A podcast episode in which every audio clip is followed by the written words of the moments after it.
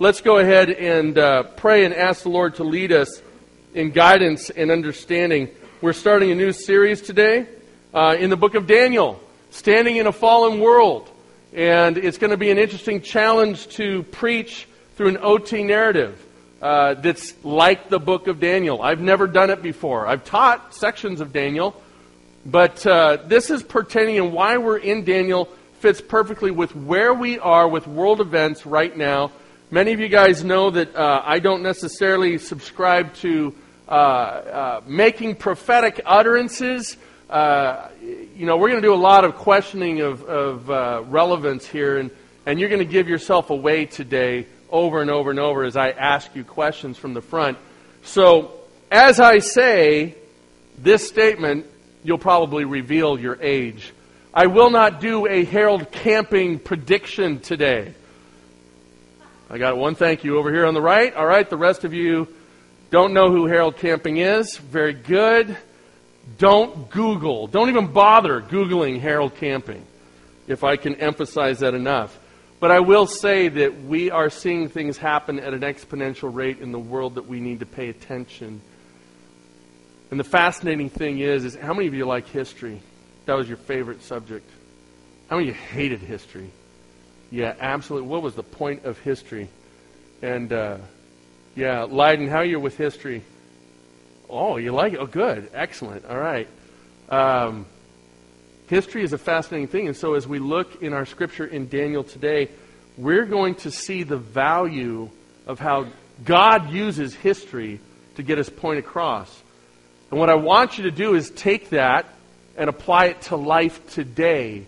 Because what you're going to see here is happening now. It is happening now. And the challenge for you and I is to be resolute.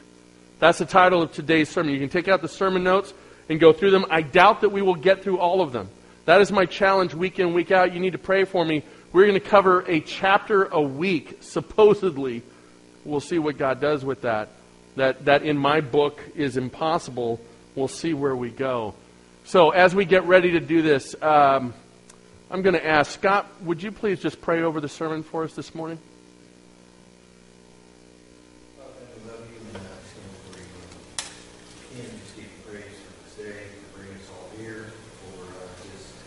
being God who is uh, with us, who goes before us, and uh, who has seen all trust you, to listen to the word, to uh, what your spirit speaks, speaks to each one of us. And everything we have up to you, uh, love in Jesus Christ. Amen. You've heard much scripture already today, whether it was out of Philippians or Revelation or Colossians. And each of those passages specifically fits in a parallel to what we're going to see today in the message you know, a big part of our challenge is how do we live in our faith and make it interesting today, relevant today. This is a great quote. As I've been preparing for this study in Daniel, I've been pulling out resources. This was the preface out of the Be series from Warren Wiersbe on Daniel. And it was powerful enough to give me some, some uh, uh, context to what we want to look at today and the challenge that I think really fits out of the book of Daniel, first chapter, and what we deal with today. So let's let me read this to you. There are two tests in life, the test of adversity and the test of prosperity. The challenge, of course, during the test of adversity is not to give into despair, not to doubt God's love, power, and presence in our lives. The challenge during the test of prosperity is not to forget God, not to become self sufficient and proud. Today, what do you deal with? What do you face? Is it adversity that challenges you in your faith and in your walk? Or is it prosperity? And for many of us, we would say, well, I get the adversity, Pastor, that I get discouraged. And in those moments where I get discouraged, I'm saying, okay, God, where are you? I want you to stop and take a moment and examine your life. Are you content? Or are you miserable? Are you doing it in your own strength? And doing well at that? Are you watching problem after problem after problem pile up. And you're saying, How much can I take? You know, I just want to share with you that we've been asking the congregation to pray for us. And I want to share and say thank you. It's been a tremendous help. But even in the midst of that adversity, a week ago Thursday, I'm, I'm working in my office, and all of a sudden, some things are kind of falling apart here.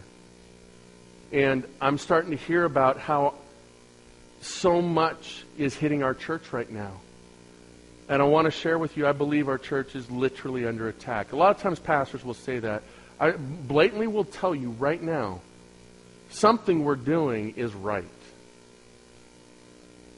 I don't claim that for myself. I'm just saying something we're doing is having an impact because I'm hearing after family after family after family that's going through adversity. The enemy is real. The enemy does not want you to succeed in your faith. He wants to get you sidetracked. He wants to get you discouraged. He wants to distort who you think God is. And for some, it's working. We've lost three families in two weeks. For crazy reasons. Crazy reasons. And so I want to take this moment to look at you and say you need to be resolute. I don't know what's going on in your life. I know what, don't know what's going on in your heart. But what I do know is that we will all face adversity. Some of that adversity just comes because that's the world we live in. But some of it comes to discourage you in your faith and your view of God. And that is the enemy's attempt to always change your view of God. That's what we're going to see today in Scripture in Daniel. What is your view of God? Now, okay, Pastor, I get the adversity problem, I get the adversity challenge, but what are you talking about prosperity? How many of you need God? Teens? How many of you need God? You know, that's easy for us to raise up our hand, but my kids know about a camp that we've gone to in Catalina the very first time I went, and Hannah, you've been there. And the very first time I went was 1987. I went with a college camp, middle of August, and they talked about this hike where you hike over the top of, of Catalina, and you know the four or five people in the room know what I'm talking about. Nobody wanted to do it. I just alone wanted to do it. And so I thought, okay, Avalon's that way. How hard is it? Just walk up the trail, get to the top of the hill, find the road, and follow the road down. I left at the wrong time. It was 95 degrees out. I had no water with me, and I was a stranger walking in a strange land, roaming among buffalo and goats. It did not go well. I was in the wilderness almost as long as the children of Israel. Okay? And by the time I hit some vestige of society and civilization, it was this little house. It doesn't exist anymore, but it was the first house as you walked in the road at the top of the mountain into town. There's a little white picket fence, and I'm stumbling through. I almost broke their gate because I couldn't get the gate to open. And the reason was is I was so thirsty. I needed something desperately. And what did I see? I saw a garden hose hanging from their front wall. And I grabbed their hose, I turned the spigot, I laid down in their front lawn, and I stuck that hose in my mouth. I didn't move for 20 minutes. I didn't care if I got arrested. I didn't care who was there, who wasn't there. But I needed water. Folks, if we aren't resolute about our need for God to that level, prosperity is very dangerous. Because that, that bad choice taught me how much I needed water to survive if I don't feel like I need God on that level every day, then I feel I can do it. I feel I can do it. I'll do it on my own. I'll make it happen. Why? Because I can, right? Because I can. And that's what prosperity does to us. Prosperity sucks us in. Listen to this statement. This is based out of the story of the soils, the parable of the soils. Listen to this about the idea of prosperity. The soil of our faith is revealed through various seductions. The desire to walk away in anger, the desire to proclaim ourselves God, the desire to be like others rather than Christ. and who Christ has for us to be. Only through being resolute through all challenges do we truly find the state of our soil. I had multiple people here last week that I know do not know Christ yet. And as I was praying for um, visitors that were here, as I do on any given week, if I see a face that I'm unfamiliar with, I'm always praying because I have no idea where, where you're at. It's not so much about the seed, it's praying that the soil will accept the seed. And that's the point of the soils in that parable. Prosperity makes us feel like God. You get it? Prosperity makes us feel like God because if I don't need God, if I can make it happen, I am God. And therefore, I don't need to be resolute about my understanding of faith. Well, let's look at how this is all connected to Daniel. History. How did we get here and why does it matter? Right? Have you ever said this in your history class? How did I get here and why does this matter? Especially when you get your grade. The failure to listen and repent resulted in captivity for Judah under Babylon. That's what we're going to see here in a moment. As we move through, you're going to see in Jeremiah 25, and, and let me go there real briefly, and you can turn there if you want. Jeremiah 25 is this proclamation by Christ. It's a prophetic message to Judah through the prophet Jeremiah to warn them about what's coming. And here's the challenge is that God is a jealous God. God loves you deeply so much that he sent his son that we might have eternal life. Well, sometimes that's hard to really pack into my daily basis. How do I really live in all of that?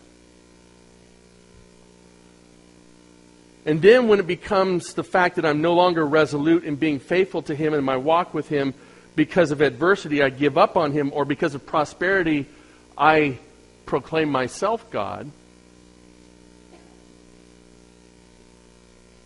God will send warnings. And maybe this morning is that warning for some of us in the room. You see, God would be a horrible God, not a righteous God, but a horrible God, if He just took His wrath out on people like rolling dice at a craps table. I just randomly choose to exercise my wrath on you or you or you. That's not how God operates. Does God come with a heavy hand sometimes? Yes. How many of you have had a warning given to you by your parent and you didn't listen to it?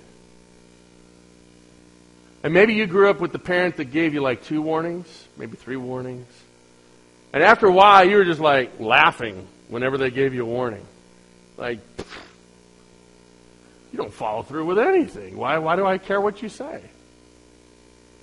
You know, God gave Judah warning after warning after warning and a chance to repent. And listen what happened. Jeremiah 25. The word that came to Jeremiah concerning all the people of Judah in the fourth year of Jehoiakim, the son of Josiah, king of Judah. That was the first year of Nebuchadnezzar, king of Babylon. In other words, the first year of his reign. Which Jeremiah the prophet spoke to all the people of Judah and all the inhabitants of Jerusalem for 23 years from the 13th year of Josiah to the son of Amon, king of Judah, to this day, the word of the Lord has come to me, and I have spoken persistently to you. But you have not what? You have not listened.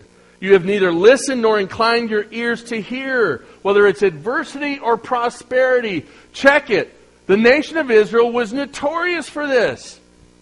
They would be in one of three positions with God. Either they were locked in and things were great because they had come underneath God and they said, We want to listen to you. We want to live righteously. We want to walk with you. We want to be your people. So they thrived.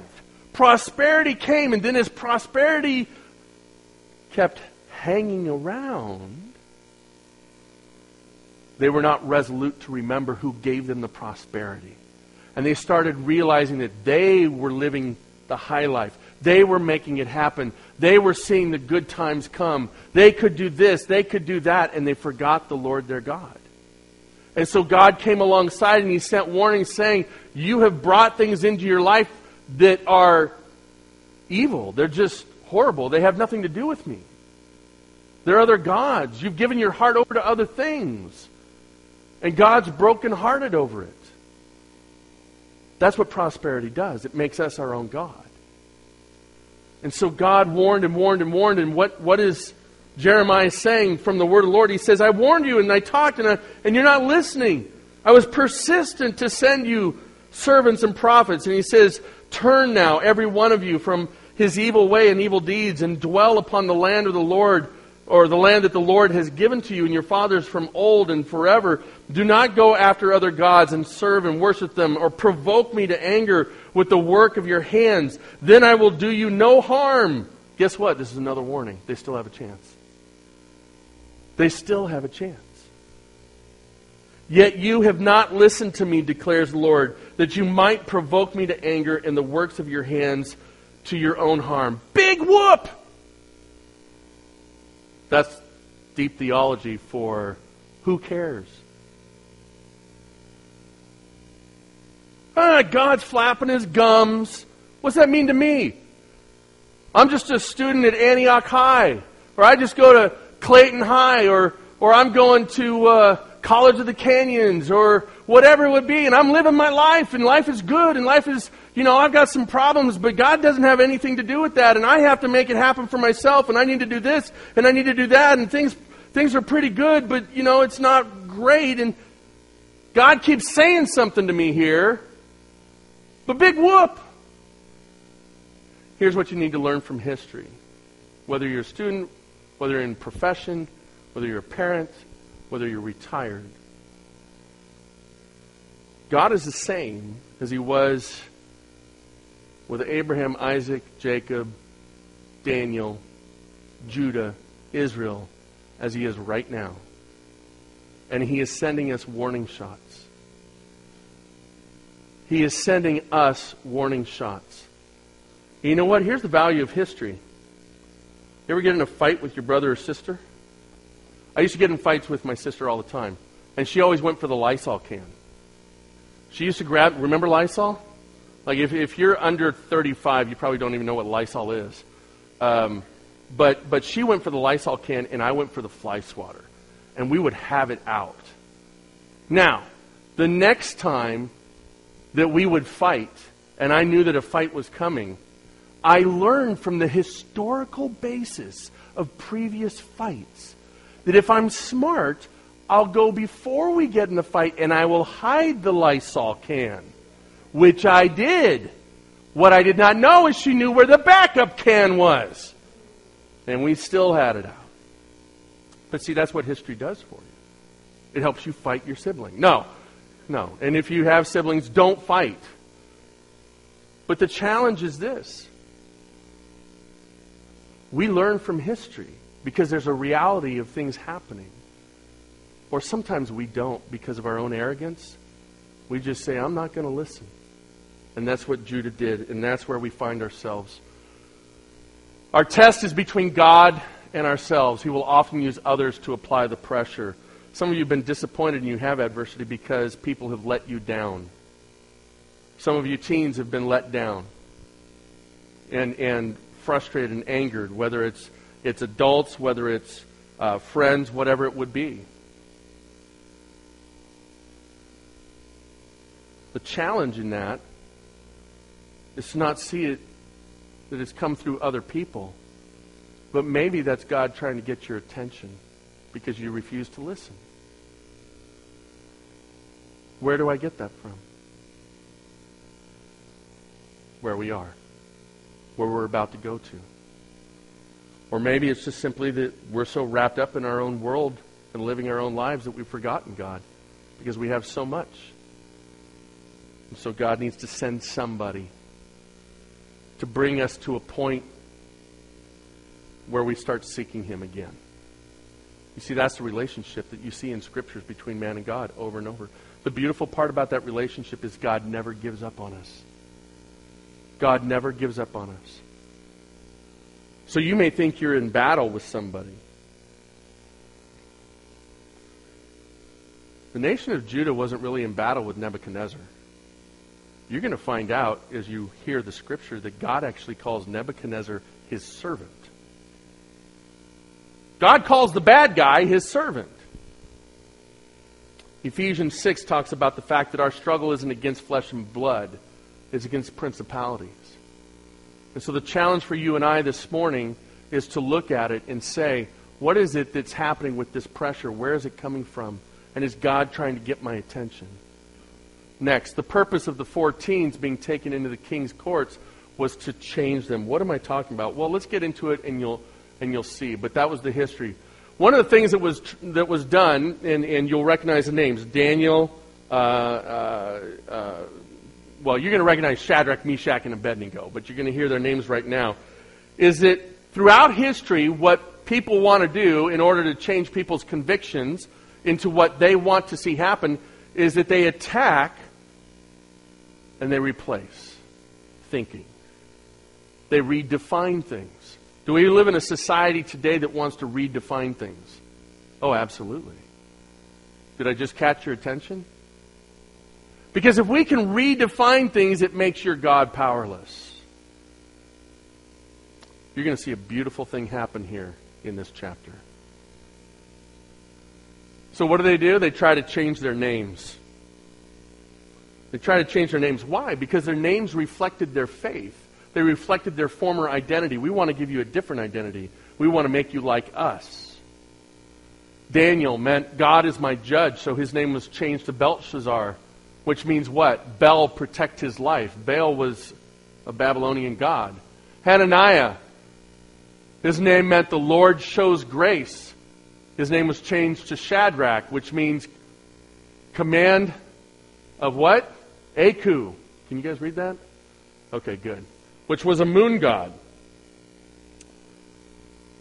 For, uh, for Mishael, Mishael, whose name meant who is like God, his name was changed to Meshach.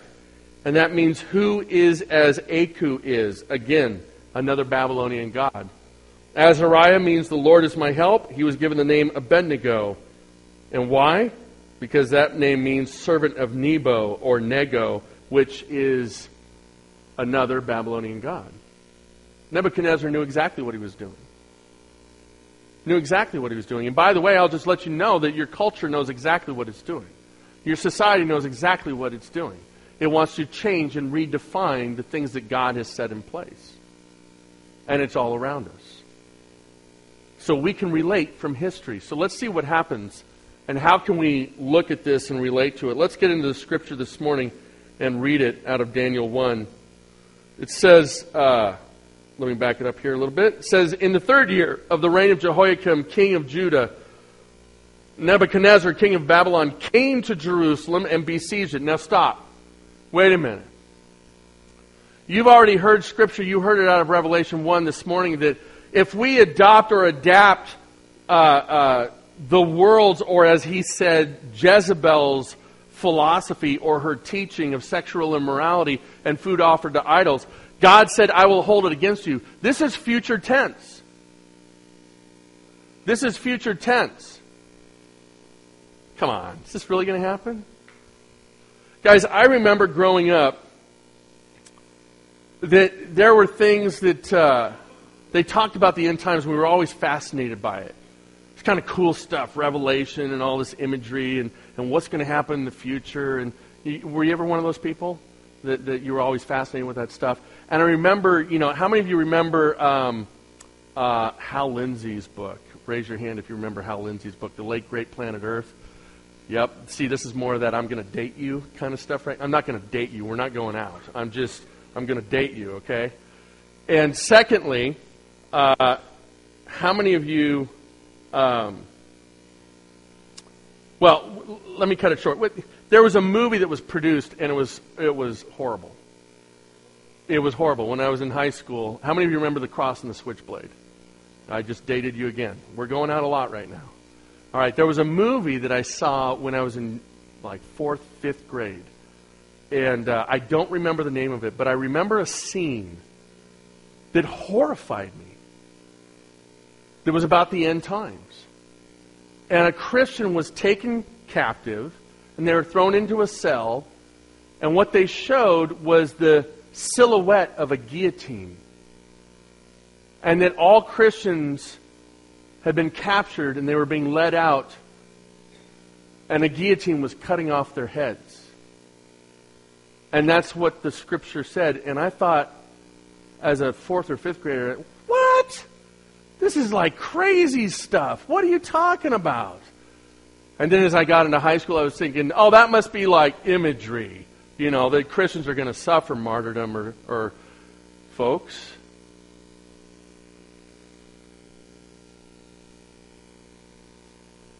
Do I need to tell you? It's time for us to wake up. It is now. It is now.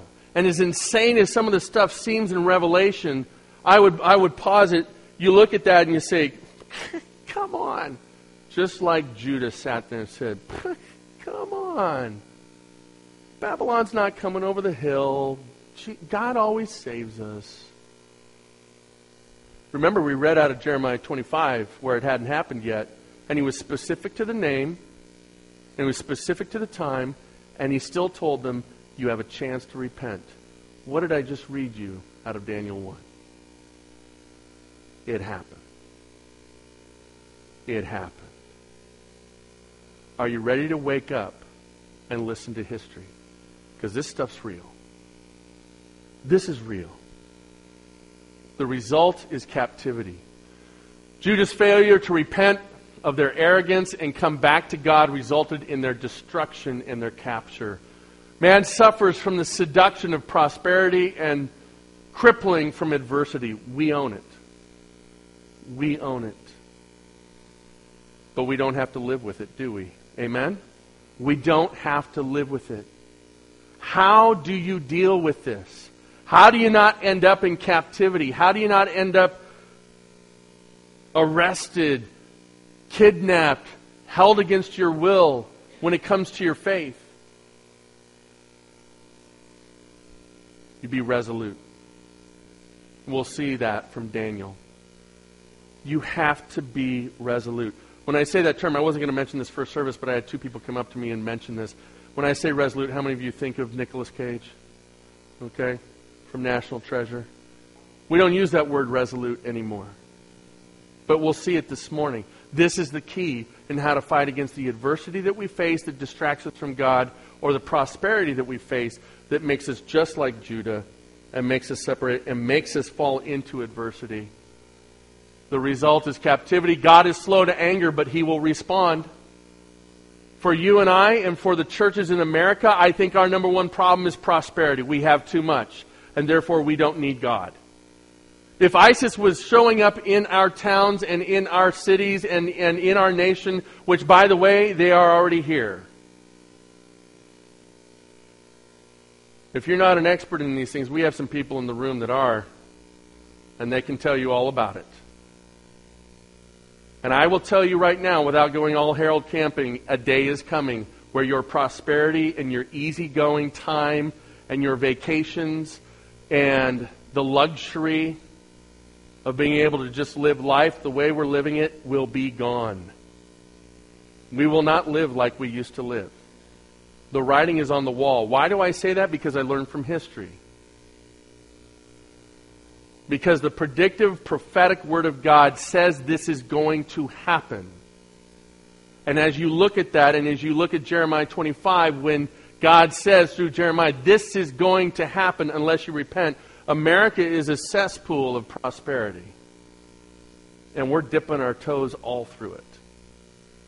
And it's caused us to forget about the Lord our God. Because we can do it. We can do it. And so we've given our hearts over to other things. And you know what? Here's the beautiful thing is that God will go to great lengths. God will go to great lengths to wake us up because he loves us. God is slow to anger, but he will respond. He sends the message. He sent the message to Judah over and over. He's sending you the message right now. He fires a warning shot.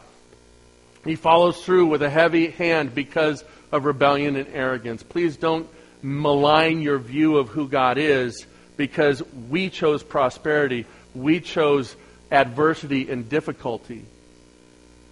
God wants you to thrive, but we're here for a purpose. We're here to have relationship with Christ and to live righteously and to receive those benefits, but to build towards His kingdom.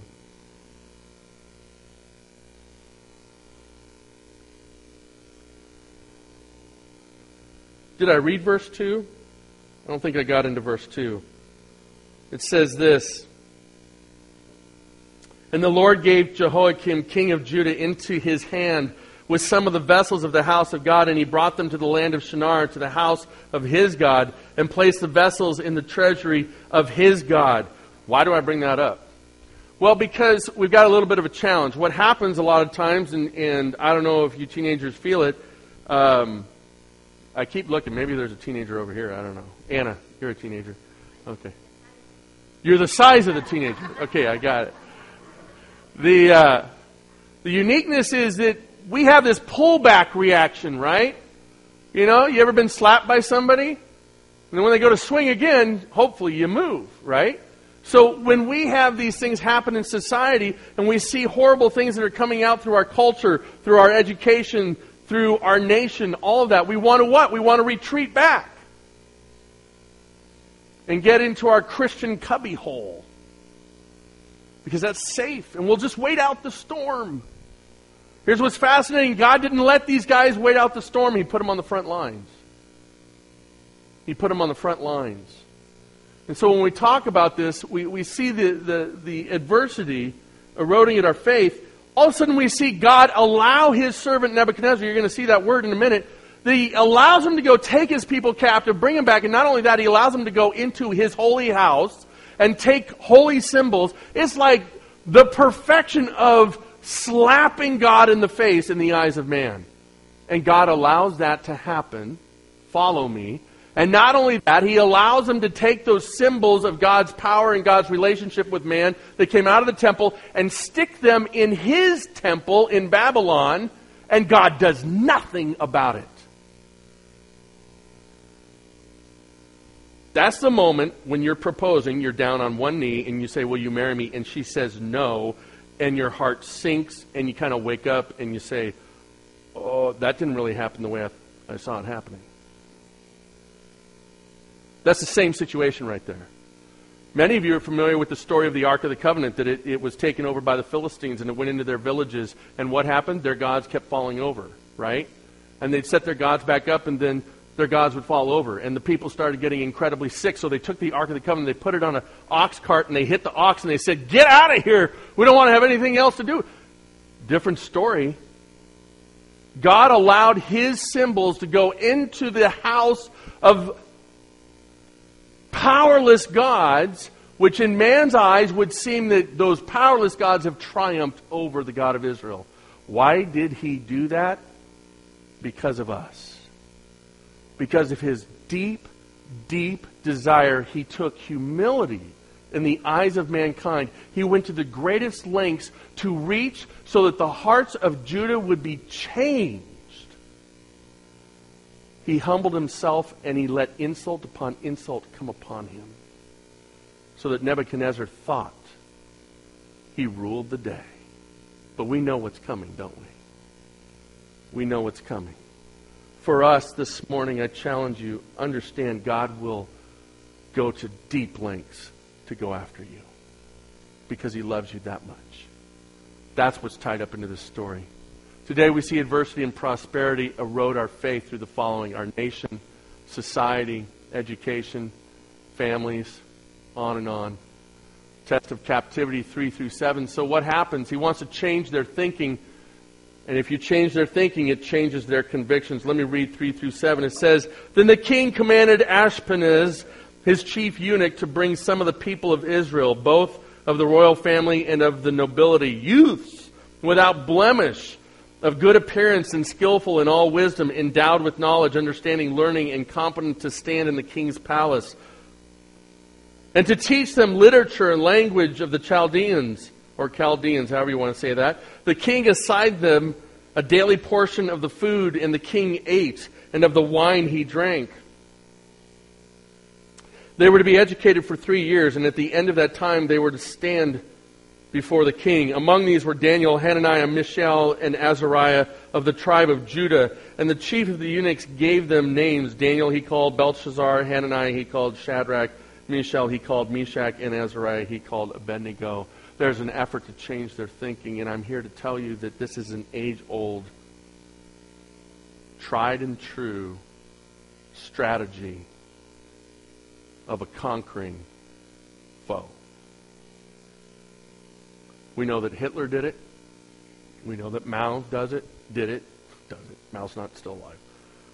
Mao did it. Pol Pot did it. And on and on and on it goes. If you allow people to hold to their beliefs, they will rise up against you. If you fold them in slowly to your beliefs and you earn their trust, it takes one generation to win the day. And you've conquered a complete nation. Folks, there are those in our nation that understand that, and they have gone after the youth. Big time. What I'm about to tell you, you're going to be uncomfortable with, especially if you're under the age of 30, 25. One of the obvious areas that this has been exercised is the area of marriage and the traditional family. Uh, we have shows like Modern Family. Right? That's the modern family. Get rid of the traditional family. We've got the modern family. We've got shows like The New Normal.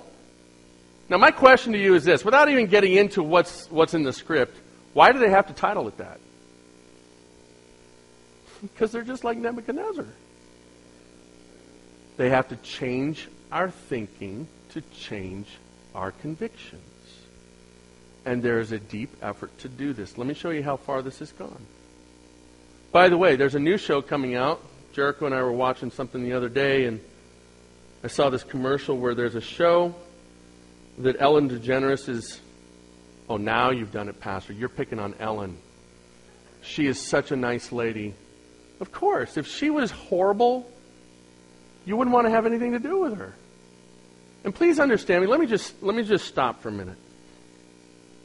So I'm bringing up this issue of same-sex marriage right now. This is just another issue. I'm not picking on this because I have some axe to grind on this. I'm bringing it up because it's permeating our society and I have to speak to it. Okay? I could easily speak to greed. I could easily speak to drunkenness. I could easily speak to letting nothing master over you. I could easily speak to lying and habitual habits, on and on and on. That was kind of redundant, right? Habitual habits. Like that? You can quote me on that. Don't. You won't sound very intelligent. Moving on. I have to address it because it's being thrust at us. I have to be resolute to address it because it's being thrust at us. And there's a definitive effort over the past 25 years to change it. And those who are, who are uh, advocates for that thinking know and they have succeeded not because of TV, they have succeeded because they got into our classrooms. And they changed the thinking in the generation. They know that because of history. They know if they can change the thinking, they'll go that route. Let me show you where it's gone to. And before I do that, let me just throw out this. If, if today you're sitting here and you, you say, I'm gay, let me just clarify God loves you. We love you. I don't, I don't hold any uh, animus or proclivity towards you any more than myself and my own problems. Okay? It just is what it is. Now, the world wants to say, well, that's not an issue. That's the problem we have. We have a society and a world that is in denial of just about everything because they don't want to face the fact that we're doing something wrong. I don't want to be told I'm wrong, right? I want to be told that I can do whatever I want to do and whatever makes me feel good and makes me feel happy. That's the societal change that we're hearing.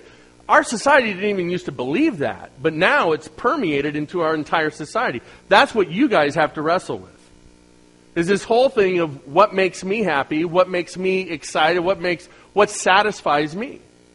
Because that's continually given to you over and over and over and over. That that's what you're to strive for. The challenge that we have is it just like anything else that we wrestle with, is that there's an effort to change our thinking if we don't think through these things and if we don't see them through God's eyes, then if we're not resolute in that, our changing will th- our, our thinking will change. The question is, is what is God's view, not what is my view? But let me just emphasize again. The Lord loves those who he came to die for. If he can stand in front of those, if he can hang on the cross in front of those who are mocking him, spitting him, and reviling him, and he says to his Father, Forgive them, they know not what they do. I don't know anybody that doesn't fit in that category. But regardless, I am a sinner and I needed to repent for my sin. We live in a world that wants to deny sin, that wants to deny that we've messed up. And a lot of times, where that manifests itself and it comes out is this issue of guilt. Guilt's like the worst word, right? Guilt is this horrible, horrible word. Let me tell you the trappings of guilt and how that works within our thinking and the changing of all that. And I've really diverged, but this fits. I think the problem with guilt that we have and why it traps us so much and we hate it is because we don't do what we just practiced this morning during communion, which is confession. We don't practice exactly what Christ says in Revelation, right, that we read. I'm going to give you a chance to repent, to confess. And you'll have great relationship with me. We don't like admitting that we blew it. And society says you shouldn't have to do that. Don't worry about doing that. Here's the problem with that. Time's up. All right, I'm going to stop speaking now. No, here's the problem with that. Is that if you don't deal with it, then guilt happens because the reality is we all know when we've done something that hurts somebody. But if we don't have the resolve if we're not resolute to take care of it and move past it and not let us steal our life away, then the guilt comes, and that's what's bad. That's what's really bad. That's what destroys us. So, my encouragement to you is do simply what God says deal with it, confess it, receive forgiveness, and be free. That's it. And that's the beauty of what God has for us. But the world wants to change our thinking.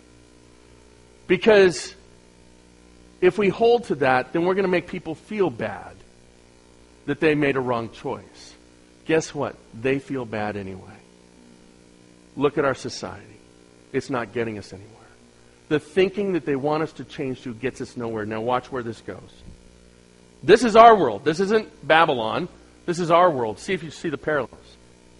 Where this past, or uh, a week ago, a pastor, and I use that term lightly, was talking with Oprah in an interview. And his statement was that he believes that the church is just moments away from embracing same sex marriage as a whole. And so Oprah's response was, What do you think's holding them back? And his response was, I quote, just some ancient letters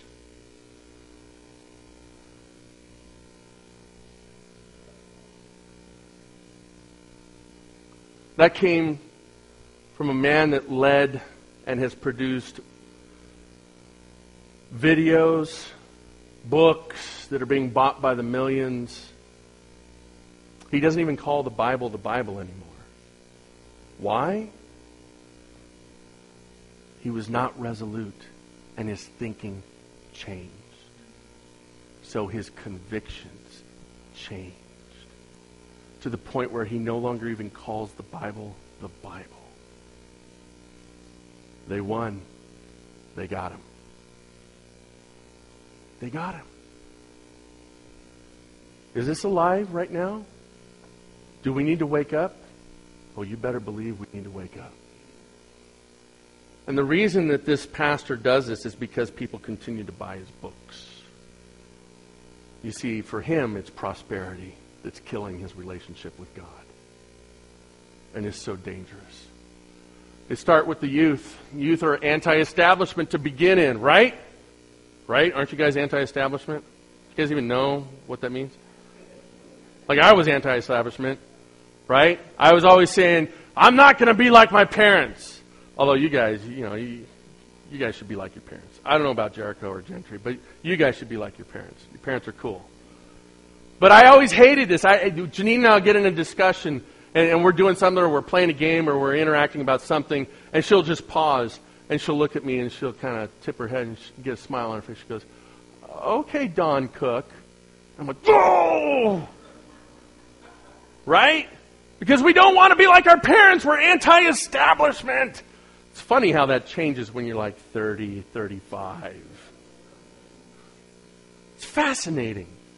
But here's why the world wants to go after you guys because you're anti establishment. You're already there, you're already resisting the established thinking. That's good in, in, certain senses. But there's people that know that and they take advantage of you. Youth are pliable, moldable, impressionable. That's why I love speaking to youth. Look, I'm going to I'm to tell you guys a secret. They're all going to turn out now because they mostly do. They mostly sleep through my messages. Okay? So I'm just going to talk to you guys right now that I like speaking to you guys because you're willing to examine it and change and think through things and, and this, that, and the other. All the other people in this room, they've got it figured out. They already know exactly what to do. And so they don't really listen to anything I say. So I really appreciate you guys because you're moldable, you're pliable. I've lost my job now, and I'll be living with you later. Okay. Youth will, in a very short time, be the new establishment. Hate to break it to you. Because you guys are going to get married, you're going to have kids. Aubrey, you're going to have kids, and those kids are going to say, Why do I have to do my homework? Why do I have to do my chores? Why do I have to go to Disneyland for the 10th time? No, I'm just kidding. I won't say that. You're going to be the new establishment. And the world knows it. That's why they're going after you. So you need to be resolute. If you name Jesus Christ as your Lord and Savior, you need to be resolute. And not just the youth we need to be resolute. Segue, the happy ending to the story. Daniel. The test of captivity, 3 through 7, you saw it. Nebuchadnezzar wants to change the following. He wants to change their culture. He wants to change their faith. He wants to change their language and their food. Oh, I could have handled the first three. But the food, then he wants to change their identity. You change my food, you will change my identity. I will be grouse. Um, I'm, a, I'm a very passive. I'm, I'm like the model for those Snickers commercials. Have you seen that? Janine will tell you, I'm the model for the Snickers commercial. The test of captivity will we follow the convictions of what it means to be a child of God? That's it. That's the question.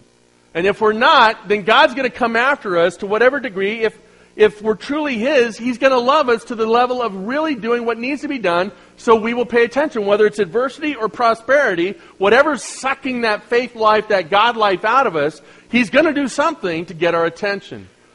Whether it's our culture, whether it's our faith, whether it's our language, whether it's our food or our identity. So let's see what happens. The resolve in captivity. What happens in the midst of all this? Nebuchadnezzar is trying to change everything. He's trying to make it uh, uh, be different. He's trying to um, win them over. If he can change their convictions, his nation grows exponentially. By the way, he chose what? He chose that which would be the leadership of society. Name a Christian that's high focus right now that, have said, that has said something that's had an impact on the world. Can you name one? Maybe it's somebody that you never knew was a Christian and they made a statement for Christ. Like Justin Bieber. No, did I just say that? Did I just did I just go there? No. There are those that do make statements for Christ because they're in high focus positions that encourage and lead people. My daughter loves the story about Bethany Hamilton, the soul surfer and her story of faithfulness and, and leaning out to God. Unless Bethany makes that known,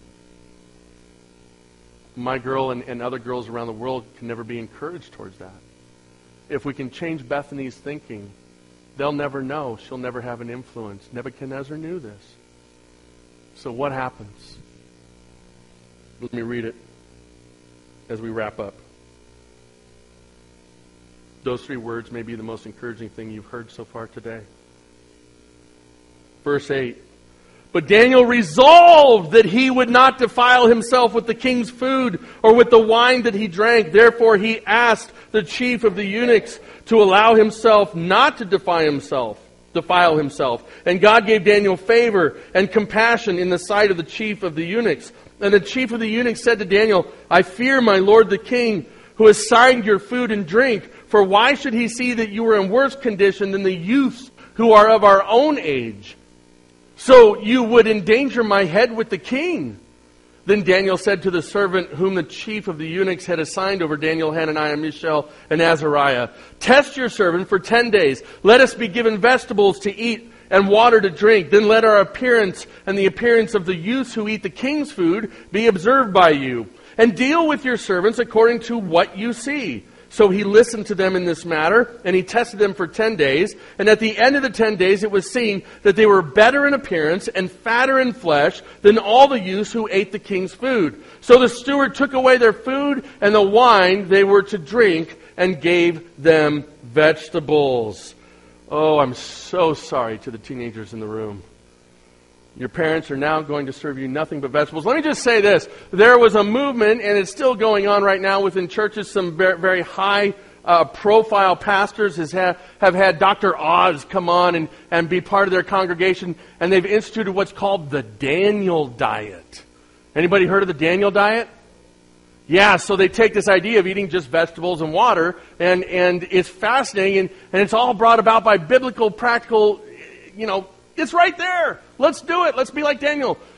This is what's wrong with the church that we're only eating vegetables. No, it's, it's the fact that you miss something there. So, for all you vegans in the room, all you Vegemites or whatever you guys are, they're like, yes, listen to that word, preach it, Pastor. Let me take you back to the word. Shall I? You know, these pastors brought on the Daniel diet so that we might, what? We have a problem with obesity in our society, and so that we can lose weight, right? And though, let's look, and then here, you know, you have biblical instance of just eating vegetables, and God shined upon it. Problem. What was the result? So he listened to them in this matter and tested them for 10 days, and at the end of 10 days, it was seen that they were better in appearance and fatter in the flesh. Sorry, Daniel Diet people. I should be your poster child for the Daniel Diet.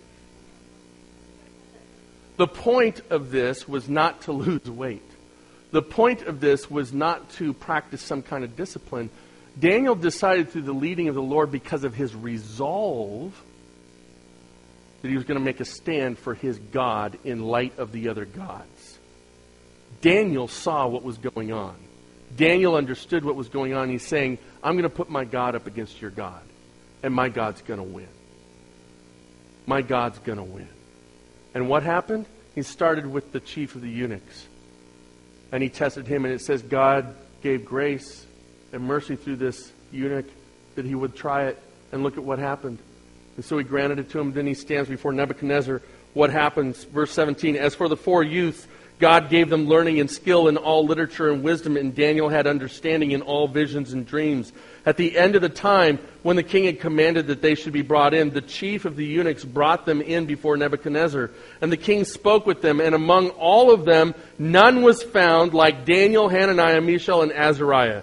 Therefore, they stood before the king and in every matter of wisdom and understanding about which the king inquired of them, he found them ten times better than all the magicians and enchanters that were in all his kingdom. And Daniel was there until the first year of King Cyrus.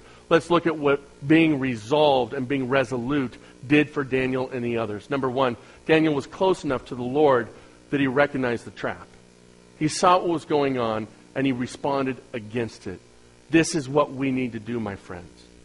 For you guys, 15, 16, you need to recognize what's being done and what's the effort that's done to change your thinking against God.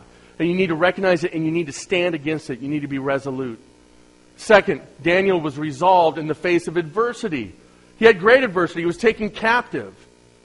And yet he trusted God in the midst of that. Daniel was resolved in the face of prosperity. It wasn't just meat that he gave up, he gave up the king's meat. He gave up the king's wine. I'm telling you, if I was standing there, I'd be looking and saying, Oh, blessed be the name of the Lord, right? You know, God's giving us in the midst of this adversity. God is so great. And yet Daniel saw through the trap and he said, You know what? I'm going to make this as poignant as possible. And I'm going to reject the one thing you would think that would be the one thing I value the most. And I'm going to show that my God can carry me through. Now, here's the fascinating thing God took these four youth, and they were supposed to learn the culture, they were supposed to learn the language, they were supposed to eat the king's food. What was the one thing they held back from? The king's food. The scripture just said that God gave them, God granted them deep understanding in these other areas. Can I just encourage you? These words of our Lord and Savior, where he's praying in the high priestly prayer in John, he says, Don't take them out of the world, but don't let them be of the world. We need believers that understand God and the power of God to be scientists. You don't have to sacrifice your faith to be in the sciences. We need a voice of rational thought in the sciences because the sciences are trying to do this, right? They're trying to change the thinking so that they can change the convictions, and they're winning in that. Next, Daniel was the voice that led the other three. This is a story about Nebuchadnezzar eventually changing his ways and being compassionate upon the people of Judah. Why did that happen? Because of four guys? No. It happened because of one guy who stood up and was resolved and resolute. Secondly, that one guy turned around and recruited three other guys. It takes one voice to be resolute.